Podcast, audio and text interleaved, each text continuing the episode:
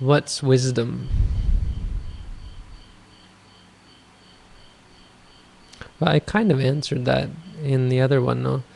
Um, wisdom is wisdom is knowing something thoroughly. The word we use is panya.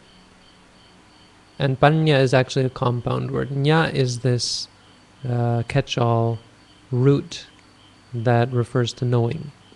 Nya means know. It's actually probably the same family because uh, Sanskrit, Pali come from the same family as Latin. They have the same ancestors. Uh, so nya and know, it just means literally to know. But pa, pa turns it into what we call wisdom. But it means to know thoroughly or thorough knowledge. So it may be that wisdom is actually a bad translation, but it's a very spiritual word, so we use it. It actually means to know something thoroughly, and that's really what it is in a Buddhist sense. Because, yeah, we do know that we're walking, we do know that we're sitting. Why do we have to say to ourselves, walking, walking, walking? And this is the answer, because we want to know it thoroughly.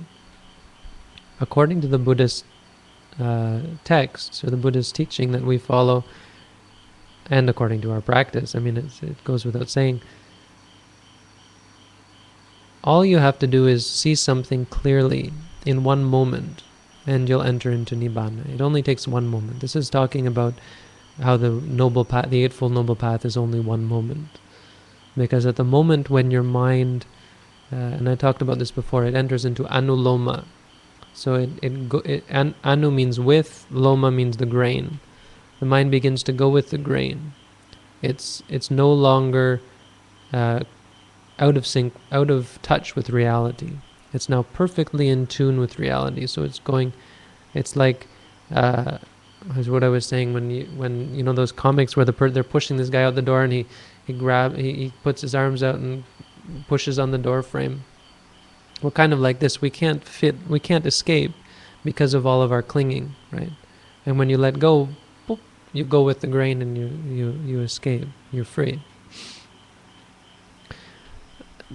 that's uh, that's this one moment where the mind suddenly uh, is in tune with reality, and that's due to wisdom, due to what we call wisdom, the uh, clear awareness of the object for what it is.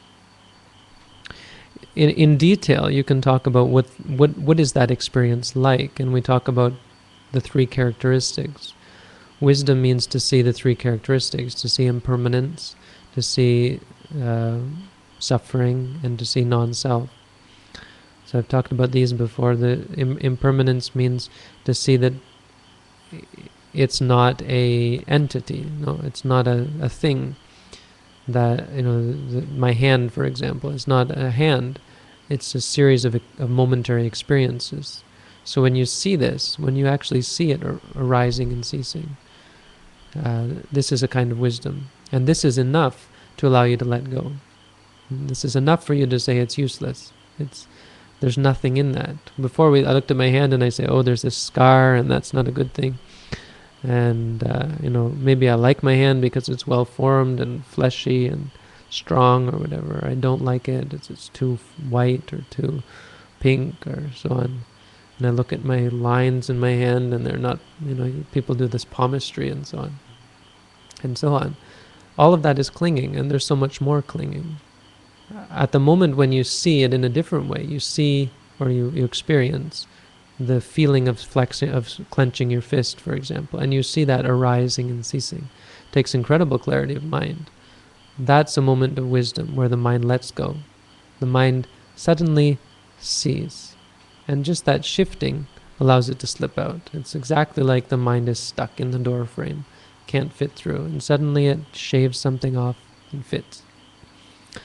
So, wisdom is what I'm trying to say is that wisdom is really simple.